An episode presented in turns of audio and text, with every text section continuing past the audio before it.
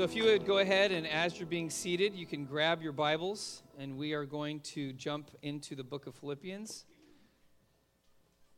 We were in the book of Philippians the last couple weeks. In fact, last week, if you were here, remember, and if not, I'll catch you up.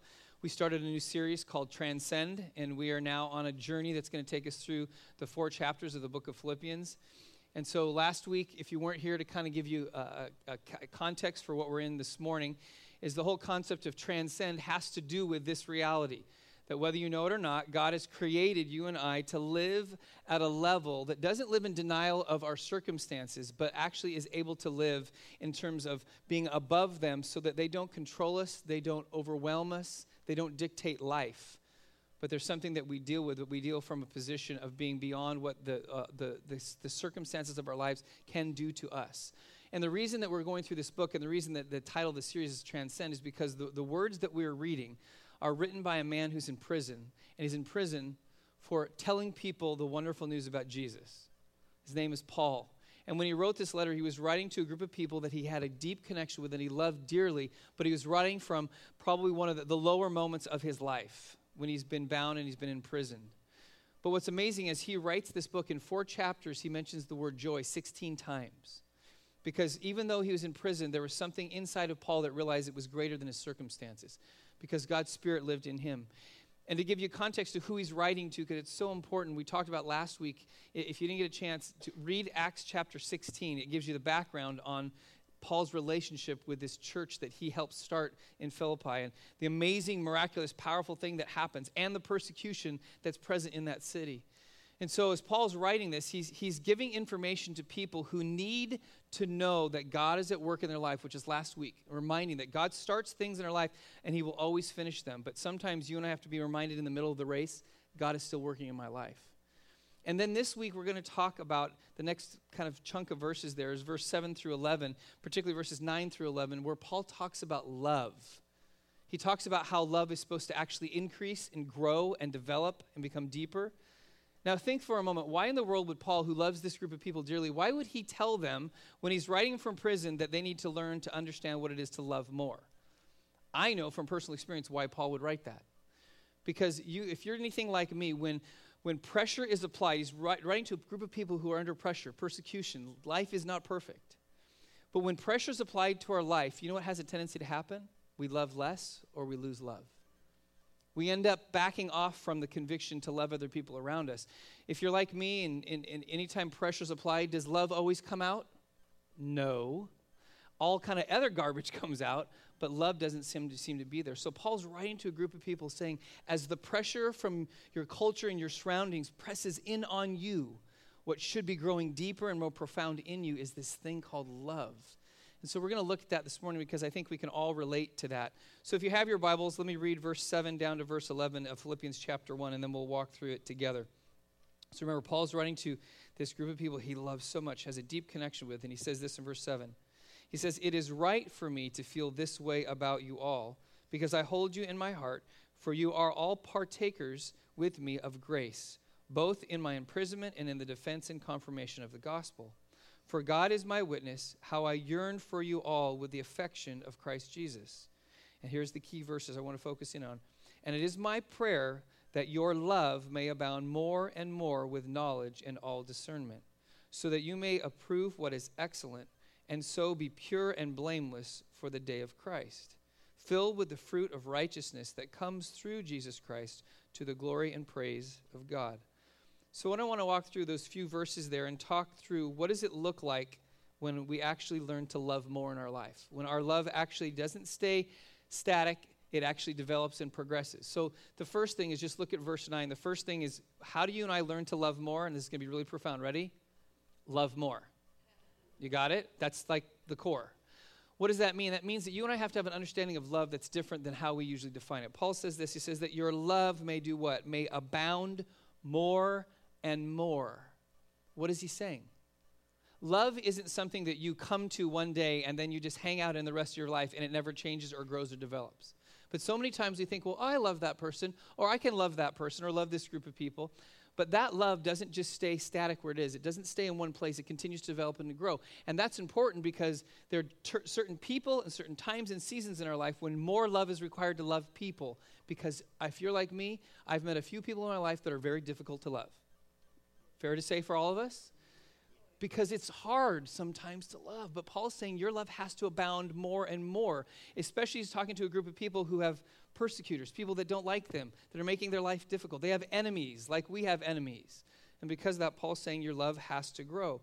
And I think that's important because sometimes you and I think that when we do things out of love, we think that we've kind of reached the pinnacle of what love looks like, not realizing maybe there's a deeper or more important level of love that has to be developed in our life. Some of those moments when they happen to us, they kind of come as a shock. Um, I think I've shared this before with my grandfather. He, he passed away of Parkinson's disease, and it was like an eight year process as he walked through that difficult disease. But after probably about halfway through this disease or so, uh, we realized that we couldn't care for him at, in ho- at home anymore, so we, we, had to put him into a facility where they could care for him better. And, and that was a hard decision for me. I know my, my dad and his siblings had to come to that decision. That was hard for them. But I remember thinking, Kim and I had been married for about a year or so, and so I, I said, honey, we got to make a commitment to care for grandpa. And, and, she was all in. And so we lived about an hour away, and, and so about once a week at first, we were going and we'd drive and we'd spend some time there with him. And, and then things got busy, and it was like twice a month, and then it was about once a month. I was trying my best, but just to show him love. And I remember every time I would show up and we would do things for him, and I would tell him over and over how much we loved him. And, and one of those times, I remember uh, he hadn't been shaved in a couple days, so I shaved him, and, and then I, I, I washed his hair, and then I was just kind of combing his hair, and, and so he's just kind of sitting in this chair, and so I leaned down and I just whispered into his ear. I said, Grandpa, I sure love you. Now, for me, this is a very moving and profound moment. And there was this kind of quiet pause for a moment. I'm waiting for, what do you think I'm waiting for? I love you too, right? No. And his kind of deep clears his voice and he goes, Prove it. Like, whoa. At first, I was a little offended, I'll be honest. It's like I thought I was proving it. But I know what he was saying. He was saying to me without saying it, he was saying, You show up once a month, maybe twice a month, and you comb my hair and you do this. But what about all the other times during the week? This is my life, and you show up and you say you love me. Prove that you love me. And I remember thinking that, that, that my definition of love usually has a limit to it. But the love that God wants us to have for each other and for Him ultimately doesn't have a limit and has to grow and has to move and has to develop.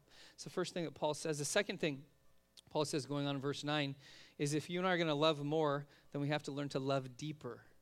Because he goes on and he says this he says that our love is supposed to abound more and more with, with knowledge and all discernment, or NIV says depth of insight which means that love has to go deeper in its understanding of people.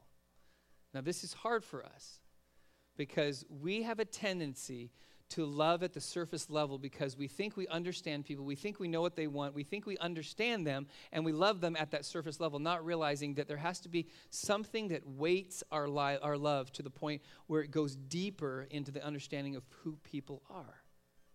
Why is this significant? Because what happens is that I'm convinced in my life that the, the more I understand people, the deeper I can learn to love them. The less I understand people, the easier it is to hate them. Because ignorance truly does breed hate. Because we can stay on the surface and think of all these surface reasons why I should not love this person. But when you and I go deeper into relationship with people, we get in contact with their humanity and we understand their humanity because we're human too. Something has to happen something has to change the more that we understand. So a couple weeks ago, our community group was was doing our laundry love, our and we were in the in the laundromat, and that to me that's one of my highlights of my month. And uh, it's and our we've been doing this for a little over a year, so we've built relationship with people who show up, and we always have new people coming in, and so these great conversations that happen and. And so we, have been in that laundromat long enough. When, when a newbie walks in, our whole team knows who it is. They, we know that they're new. And not only new to, to kind of laundry love, but like new to the whole idea of what's going on, that people are here, strange people are trying to pay for my laundry. What's this all about? And so this guy comes walking in. And all of us right away were like, okay, this guy, he's lost. You could see. He's like, he's walking in. Why is it so busy in here? And so one of the one of the team members comes over and and and uh, says, "Well, go talk to him." I'm like, well, I'm waiting for you to talk to him, but I'll talk to him. And so so I went over and, and uh, as I started to talk to him, I said, "Hey, I said uh, it's free laundry tonight." He goes, "Really?" I said, Yeah. He said, Did you not know about this? He goes, No, I didn't know. He goes, I used to go to another laundromat. I'm here tonight. I'm like, well, it's free laundry. I said, so get all your stuff set, and, and I got quarters for you. And he goes, wow. And so I could tell not only did he not know laundry love, he didn't know laundry. So he's like shoved in like twice as much you know laundry as can fit in there, and then he's putting soap in, and then he grabs the, the fabric softener and he starts pouring. I'm not joking. He's still pouring. And I finally like, ah, and then literally all the top of his clothes are just covered in. I'm like, well, we'll have to deal with that later. Anyway, so we put the quarters in, and so so the machine starts going. So I, I could tell by his accent that he was not originally from the United States. And so I said, hey, I said, so where, where are you originally from? And no joke, this is what he said. He goes, I'm from Bethlehem. And I said, you were born in Bethlehem? He's like, I was born in Bethlehem. I said, really? I said, so we, I just, I just, we just started talking. I mean, are you kidding me? I said, so tell me about what was it like? And so he starts talking a little about his upbringing. He's Palestinian, obviously, so he's raised in the in the West Bank. And and so I said, tell me, what was it like to to be raised in basically an occupied land. He said it was difficult. He said you, you, you, just couldn't move about freely, and there was always tension. And I said, Well, what, what are some of the things that you enjoy about the United States that, that maybe you didn't experience while you're there? And he said, Honestly, he goes, One of the things I love about the United States, he said, I can drive my car anywhere I want to go. He goes, when I'm back home, he goes, I can't even go from village to village because there's too many checkpoints. And the Israeli soldiers always are looking for trouble. And you feel like you're always having somebody look over you and dominate you. And so he said he, he's been here for about two and a half years and he loves it. He was in New Jersey for six months and hated it, but he came out here like, the sun's out and he loves Simi Valley Moorpark. And so he's, we're just having these conversations. He's an electrician and he's, he wants to open his own business. And so I just started just asking him more and more about his experience. I said, So Tell me what else are the things that are different about being here? He said, Well, people are like more friendly. See, because remember, he's coming from a place where he's living amongst Palestinians dominated by Israel in, in an occupied area. And he comes here and he says, People talk to each other. He said, it, it, it's, their people are so friendly. And I said, Really? I said, Well, tell me, like, how are they friendly? He said, You know what's different than, than back home? He goes, I have Jewish friends. I said, You have Jewish friends? He said, Yeah. He said, When we're back over there, because Palestinians and Jews don't talk to each other unless there's violence involved. He said, But he goes, I, I just say hi to them, and, and they're Jewish, and I'm Palestinian, and we get along. And he was amazed by that. And this is one of the things that I, I thought we forget. You know, with all the, the tension about immigration, we live in one of the most amazing cultural mixes in the history of the world. Somebody can come from Palestine and can be friends with a Jew because of the, the makeup of our nation. It's beautiful. But see, what's different is that he sees Jews differently here than he sees them at home. Because he doesn't have any Jewish friends at home. He has Jewish friends here. You know what that means? He actually knows people who are Jewish. He knows their names, he knows their stories, he knows their life. And therefore, he actually can call a Jew who is his enemy back home a friend. See, his understanding and even his love and commitment to someone who's Jewish has changed because he knows them now. See, that's what God calls us to do is some of the people that are enemies right now in our life, the reason they're enemies is because we don't know them. Now, I'm not saying if you get to know your enemy, it's going to change everything. But I will tell you this. The more we get to know people, the better chance there is that our, our love is going to go deeper for them than it is now because we understand who they are. We understand what I know my friend was saying is that I understand that Jews are humans too just like Palestinians. Third thing, in verse 10, Paul goes on and says, Not only is your love supposed to be deeper, but it's supposed to be actually wiser. So he says, So that you approve or understand or know what is excellent or best. So when your love goes deeper and your love gains knowledge, your love actually gains information that is helpful to actually show what love is supposed to look like to other people. Sometimes you and I have, this is our concept of love.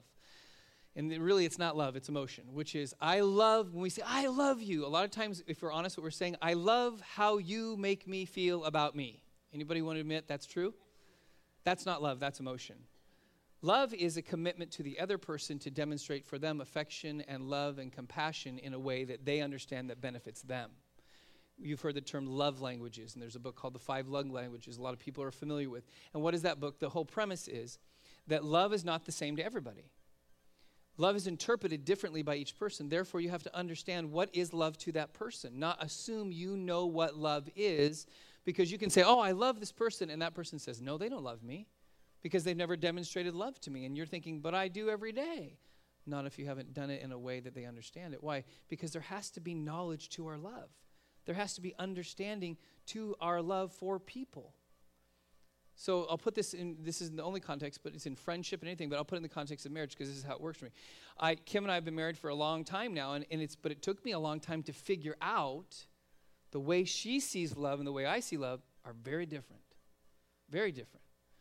And so over the years, I would do things thinking, oh man, Kim's going to really think this is the most loving thing that I've ever done for her. And it was the exact opposite. When we were dating, I bought her flowers all the time. In fact, sometimes I would buy her two dozen. Some, there's a couple times I bought her a hundred roses, and I would take them to her work and put them on her car. And so it was like, man, she's going to think I'm the best boyfriend in the world. It wasn't until after we got married, this, this, I don't even remember where it was and what, what, how long it took me to figure this out, but she said, honey, I don't like flowers. I'm like, you could have told me that years ago. It would have saved a whole lot of money but I mean, uh, one thing is true about Kim. I love it. She she doesn't like to be the center of attention. So when when we were in college and I would leave hundred roses on the roof of her car at work, she'd have to go home into the dorms, and she walks into the dorms with hundred roses. She's kind of the center of attention. And so she's like, no, I, I just don't like that. And so the other things, like I bought her a shirt one time, and I thought it was the most beautiful shirt in the world. She said it was the most ugly shirt she's ever seen in her life. And she told me early on, she says, gift cards are your friend. I've learned that. I don't shop for Kim anymore. And the minute you heard, I went to the deepest, darkest jungles of the Amazon region in Brazil on a mission trip and found some local woodworker who carved this beautiful thing in Portuguese saying, with Kim's name, I love you. And I had to carry that thing as carry on all the way back to the United States. And then I went to Kim's house and I gave it to her and said, Look how much I love you. And she's like, That's nice. Literally, when we got married, I said, Honey, where's that? She's like, uh, It's gone. I'm like, oh, she was, I don't know, it's lost somewhere. I finally figured out Kim didn't like gifts. You know what she likes? She likes when I actually do things for her. That means that acts of service, like she would rather not me buy her flowers or a shirt, but if I'll clean the house for her, yeah, amen. Someone's over. That speaks to her. It took me seven years to figure that out. She's a very patient woman. But think about your relationships. What are in, in friendships and marriage and whatever it might be? Think about the people around you and how have you demonstrated love to them? Are you demonstrating love to them in a way that you want to be loved? Or are you listening and learning and letting your love have knowledge and wisdom that says, I'm going to love that person the way they need to be loved? It's kind of the way God does it with us. He loved us in the way that we needed it most, and we needed a Savior. We needed God to demonstrate his love, and he loved us by becoming human like us so he can understand us. So you and I have to understand to love more means we have to love wiser. Fourth thing, Paul goes on, and that is that you and I are to love authentically. So Paul goes on and he says that we should what? We should it's so that our love would be pure and blameless. That we'll be pure and blameless before God someday, but there's an element of our love being pure and blameless. If we're pure and blameless, that means we love in a pure and blameless way. What does that mean? That means that our love is actually authentic. And this is a tough one. If we're actually going to love the way Paul's telling us to love, and he's telling the church of Philippi to love, that means we have to love without manipulation. And for human beings, it's really hard to do. Think about this. When was the last time you genuinely loved somebody without any expectation of getting anything in return? Think about it. But you and I could probably think of 10 times where we loved somebody knowing and hoping if I do this for them, then I'm going to get a benefit for it. That's not love. Because love is completely selfless. Love doesn't, doesn't ask for things. In fact, listen to what Paul says, 1 Corinthians 13 5. He says, Love is what? He says, it does not seek self. It's not self seeking, which means I can't come to somebody to love them with an agenda that's for my benefit.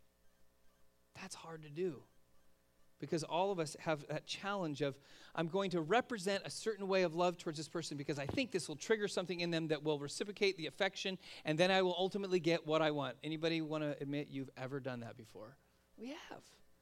We do it all the time. There's a modern word for it. You know what it's called? It's called catfishing. Anybody seen the tv show catfish? All right so you, three more of you watch tv than first service. That's good to know. So but the concept of catfish is that especially in the in the culture of social media where you can pretty much create the reality of who you want to be is that people will go online and they'll create fake profiles and they'll be they'll steal pictures from somebody else and they'll make up stuff just to be in online relationships with people but they're not really who they are. The only reason they're doing is they're catfishing somebody they're fooling somebody so they can get what they want out of the relationship the tv show is a fascinating kind of psychological t- show where you kind of break down why people like how can you believe that that's someone that that's true but people will believe anything because they're so desperate to be loved I love the show because they, they pretty much expose the catfish.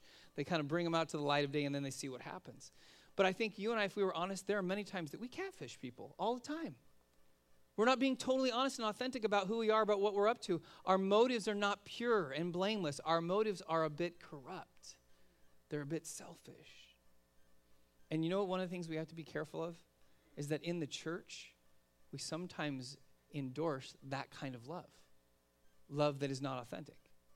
So I'm not going to mention the author, but there's a book a number of years ago that came out, and this was the title Sex Begins in the Kitchen. Okay, I'm not mentioning the author, okay? But people are like, ah, you know who really bought that book? Husbands. Because here's the premise of the book if you're nice to your wife and you do the dishes and you make dinner and you clean the house, guess what you're going to get at the end of the day? Sex. That's the whole premise. That sounds like really pure and blameless love to me, right? No. Because I remember, I remember guys like, yeah, that's it, that's the key. And no, no, no, no, no, no, no, no, no. No, and by the way, guys, just a side note women are smarter than we are. They know what we're doing, they're not stupid. But you know what's, what's amazing? And I know I've seen this in, in my relationship with Kim and our, our relationship is that when I authentically do things that look, are looking for nothing, that's when our bond of love is strongest. Because I'm not looking for anything in return. If there's something pure about it. If you and I had, could learn to actually love people in a pure way, guess what? They would love us more back. Because they would realize there's nothing manipulative behind this. This is true, authentic love.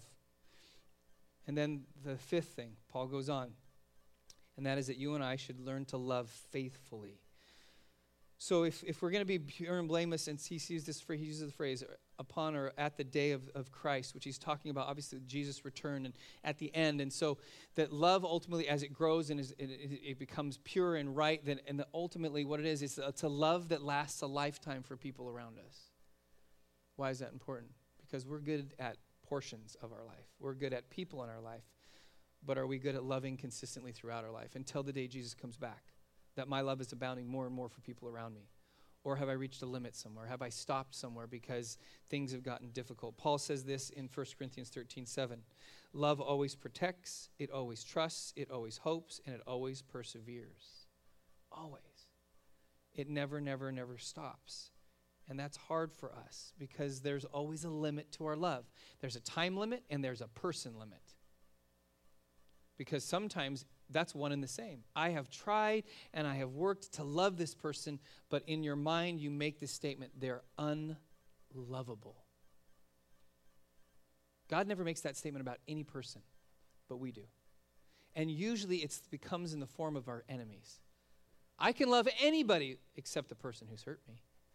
I can love anybody except the person who continues to sabotage my life. I can love anybody, but that, that's the limit. That's not love that's faithful, that's love that's limited. And by the way, Paul chooses the word love very carefully in this passage. He doesn't use phileo and he doesn't use eros, he uses agape, which is the God kind of love, which has no limits, which is unconditional. That's the way that we're supposed to love. And here, I want you just to picture this for a moment. Jesus demonstrates what this love looks like. Talk about a limit. You would have thought Jesus has the right to, to limit this, but I was thinking about this this morning. So, Jesus, we know, is fully God and fully man, but he is the creator of all things, and he steps into his creation. He becomes human. He actually fully embraces humanity from birth all the way up. I mean, he's born like we are born, and even his mind develops and his personality develops. He's fully human. And then finally, when he reaches kind of his, his period of ministry, can you imagine what it would be like to be the creator of all things, and now suddenly you're part of that creation? You're feeling the pain of humanity, you're feeling the limitations of humanity and then you're feeling the hatred of humanity on top of that. You came to establish the kingdom of God, which brings freedom and liberation and healing and forgiveness and life, and people don't like you. And you live your life that way. And eventually, you're, you're wanting to see people's lives transformed, and then they put you on a cross after brutally beating you, after falsely accusing you, and you know you're about to die, not for your sin, but for the sin of all the people around you and you've done nothing wrong but love them and create them and give yourself to them, and yet they hate. How would we respond? Just want you to think for a moment what it would have been like for us, but what was it like for Jesus? He's hanging on the cross. The weight of his body is being supported by his feet, which have a nail driven through both of them, and his probably in his wrists but he can't even breathe barely at all. And he's trying to breathe, and in one of his breaths, he musters the physical strength to say, What? Father, forgive them, for they do not know what they're doing. What is that? That's love for the very people that are crucifying him. What is he saying? Capture what he's saying because we don't we don't play this out. Oh, that's great, Jesus, great demonstration of. This is what he's saying. Father, find a way to forgive this Roman soldier, this Pharisee, this person who's putting me to death so that someday when I come into the fullness of my kingdom, I can look them in the eye and say, Welcome to the family of God. Do you capture that? What Jesus is saying is someday I'm going to want these people who are my enemies to be forgiven so that someday I can stand in eternity with them as my friends. Not me. Right? Because what, what would our prayer, if I could muster up I would breath, my breath, it wouldn't say, Father, forgive them. It would say, Father, please kill them. Right? But who is it in your life? Who is it in your life that there's a limit? I can love this person and this person. I can love in this season of my life, but no, I can't love here. The love that we're supposed to have should have no limit, should be faithful. And then two more things. The sixth thing is that we are to love rightly. Here's kind of the key that I think helps us in this passage, because Paul says this in verse 11. He says that we filled with the fruit of righteousness that comes through Jesus Christ. How in, how in the world is our love supposed to abound? How is it supposed to gain knowledge and understanding? How is it supposed to grow deeper? Because we work harder at it and we try more at it and we think that we can make it happen? No. How does it happen? Through what? The fruit of righteousness that God produces in, a, in us because of what Jesus is doing in us. You need to capture this.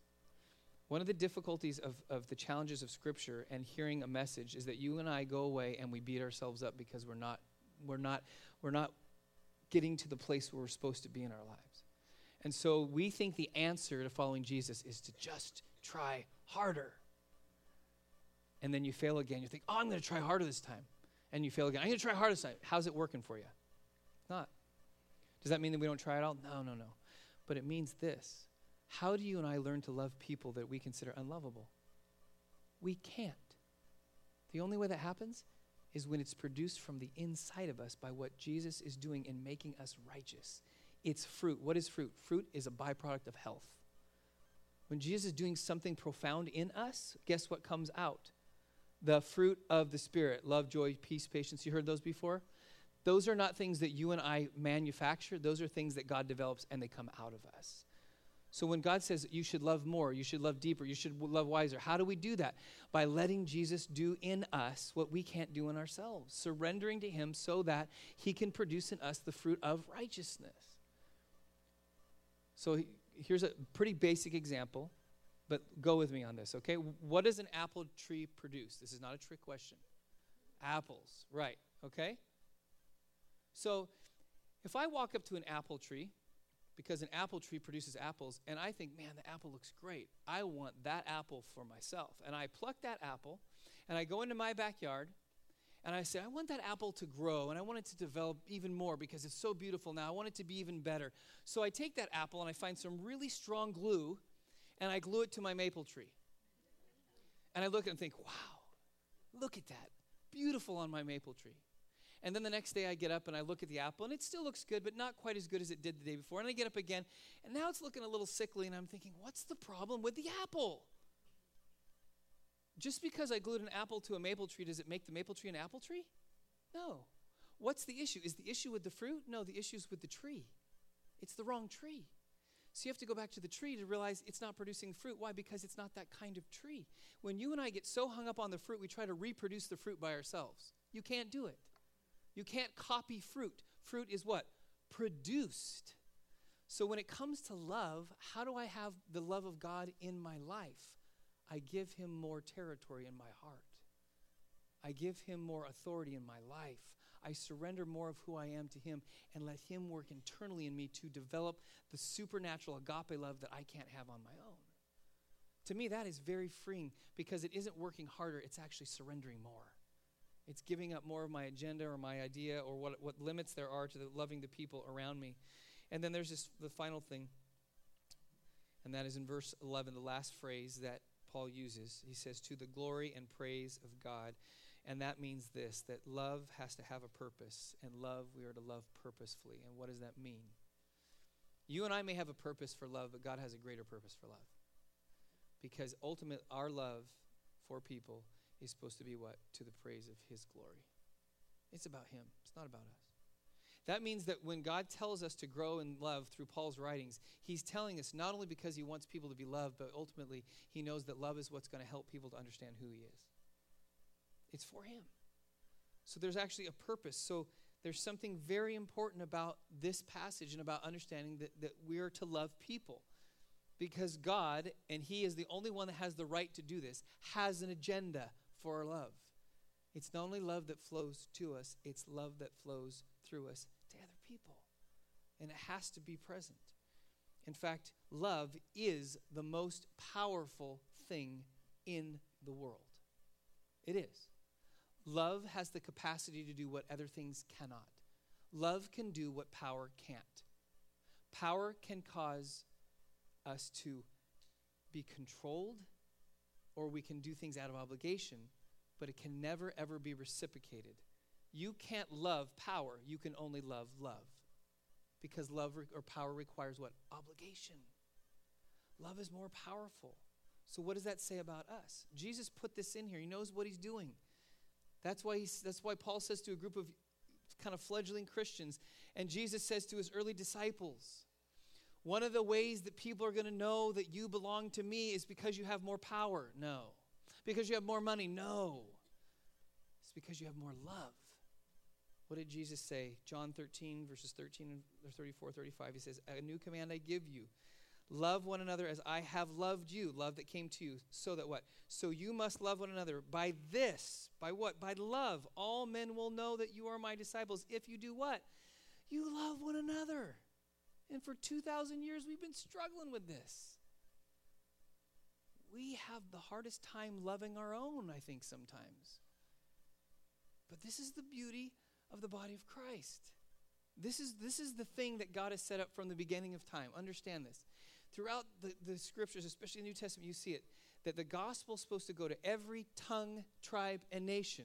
We're talking about diversity here. We're talking about people with different backgrounds and different languages and different cultures and eat different food and wear different clothing.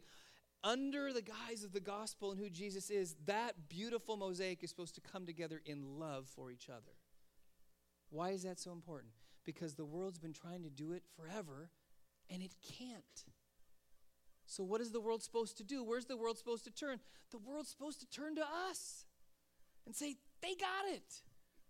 Look at, look at all those different people who they don't have anything in common except they have Jesus in common, and they found a way to love each other. There's enemies. How can the Jews and the Palestinians come together? Jesus.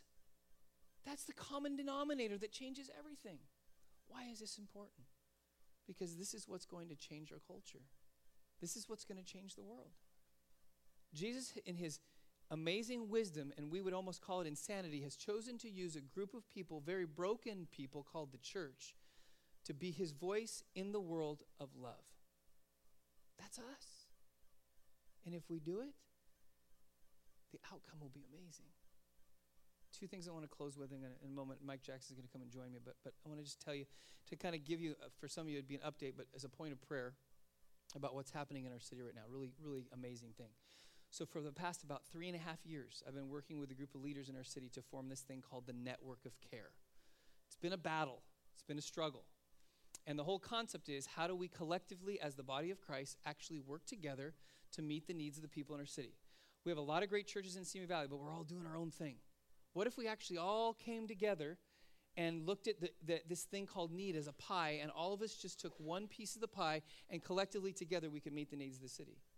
This is something I experienced profoundly in Newburgh. In fact, one of my best friends from Newburgh is sitting right over there. His name's Greg. I won't point him out too much. He's smiling real big right now, but so Greg was a part of this, and we saw in Newburgh, we saw that city transform because the churches came together.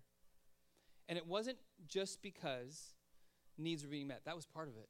But it's because the world could look at the church and say, look, look how they came together. They don't agree on all on theology and on their practice and on their style, but they're agreeing on the most important things and they're coming together. And the city was different. Right, Greg? It was different. That's my prayer for our city. Simi Valley could be the same on a much grander scale. Here's the cool thing two and a half weeks ago, we had a meeting here, and there were 12 churches physically represented and another five or six that were verbally re- represented. And we're moving towards the next couple of weeks that we may actually form this network. So I'm, I'm asking you to pray because churches are dropping their defenses and some of the, the, the, long history of us smiling and waving each other and think, I can't stand you, is starting to come to an end. Because there's been an unhealthy competition between churches in our city. And the silly thing is, we're all on the same team. And if we come together, you know what's going to be amazing? Not only will the needs of people in our city be more well met, but the world's going to look at the church and go, hey, they got something we don't have. They're getting along. And something just might happen according to God's purpose for the world. I'm going to ask you just to, to close your eyes. We're going to conclude in a moment, but I'm going to ask you to do that. Mike, come join me. Mike Jackson is going to come join me.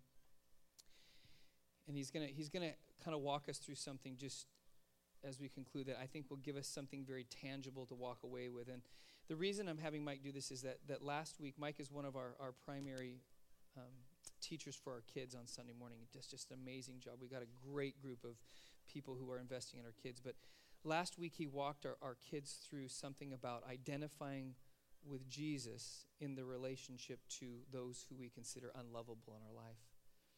And what he did was so profound, even for some of the, the lives of the kids. I thought that that can't be just for the kids, that's got to be for all of us.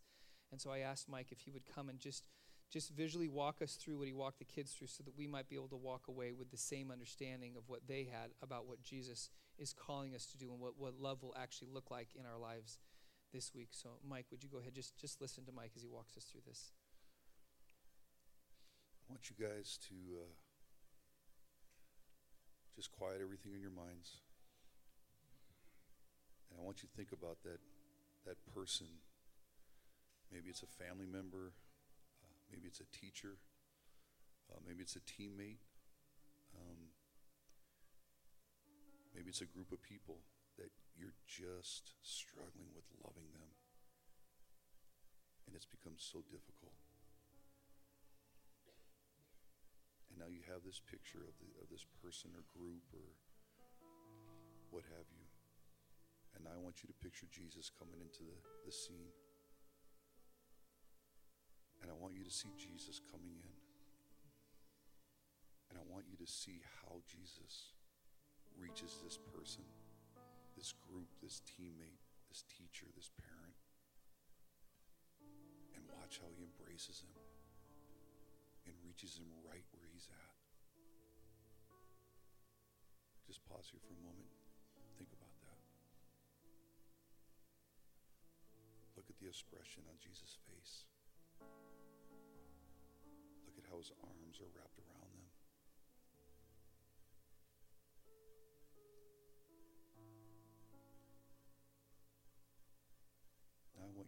picture yourself. And you're entering the picture. And now it's your turn to go and love this person. And you need Jesus' help, so ask him. can see yourself reaching this person no matter how difficult it may be. Because you see, these people need the love of Jesus just like we got. And God's called us to be his hands and his feet, his ears, his mouthpieces to reach those that are unlovable.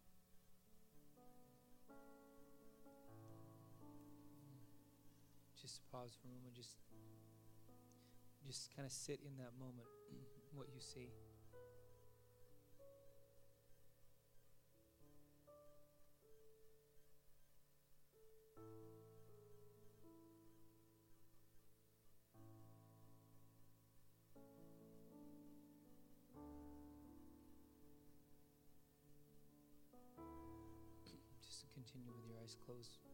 Pray in a moment. Well, we're going to conclude our service, but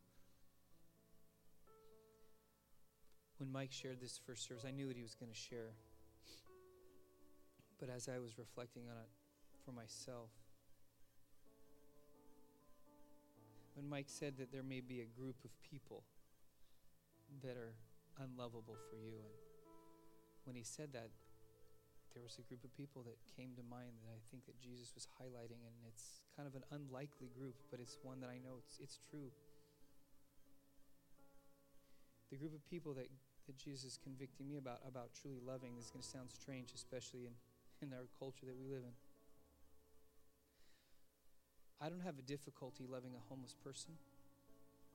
I don't have difficulty loving somebody who's different ethnicity. I don't have trouble loving somebody in a different country. I don't have trouble loving someone who doesn't even know Jesus, but I'll tell you what I struggle with, and Jesus showed me. I struggle loving a person who has wealth, who values comfort, and who struggles with trying to live in their comfort of their affluence while trying to give token gifts to God to somehow appease Him so they can continue on in their comfortable life. Jesus said, you, you don't love those kind of people, you tolerate them. And as Mike was sharing that, Jesus reminded me he had an encounter with somebody just like that. We know him as the rich young ruler. See, I, I, I can gravitate towards people who want to sell everything and give all they have and follow Jesus passionately and live on mission. I, I, I love those kind of people, but Jesus is saying that's easy because that's somebody who's like you or someone you want to be like. But it's that person who's wealthy. So Jesus reminded me, yeah, he, he had an encounter with a guy like that. And in the Gospels, this is what's recorded. After this man had had this dialogue with Jesus about his own righteousness, it says this phrase that now haunts me. It says, Jesus looked at him and loved him. Jesus saying that for me, I'm just telling you about for me. Jesus saying, those are the people you have to love. Those are the people you're supposed to love. Those are the people you're supposed to understand. Those are the people that your love is supposed to abound much and much more for because those are the people that I love. Who is it for you? What does that look like for your life? Lord Jesus, you demonstrated, step your mic, you demonstrated for us what love looks like. So I pray, Lord, that you would prepare our hearts now to actually be as you were to people, that we would be to the people around us. So I'm going to ask you to stand right now. I'm going to ask Mike's going to close us in prayer. He's going to pray for us. And when, when, when he says amen, we're concluded. And then now's the fun stuff. Now's the, that's tongue in cheek, the hard stuff. Because now we're going to go and love people. But Mike's going to pray over us as we conclude today. Mike. Father, we just thank you, Lord, first off, for the opportunity to be your hands and your feet and your eyes and your heart for these that are unlovable, Lord God. Father, I ask you, Lord, to show us how to be that, that offering, Lord God, where we can pour our lives out for those that can't love back, Lord. That God, you would show us how to do this. These different individuals that you placed in our lives, Lord, that you've shown us this service, Lord. That God, you would give us the wisdom and the knowledge, Lord, and how to love them, Lord, and to reach them for you, Lord. Father, I thank you for your grace and your mercy that you poured out on each one of us. Mm-hmm. Help us to show that to those that, that we need to need to see this, Lord. In Jesus' name we pray, Lord. Amen. Amen.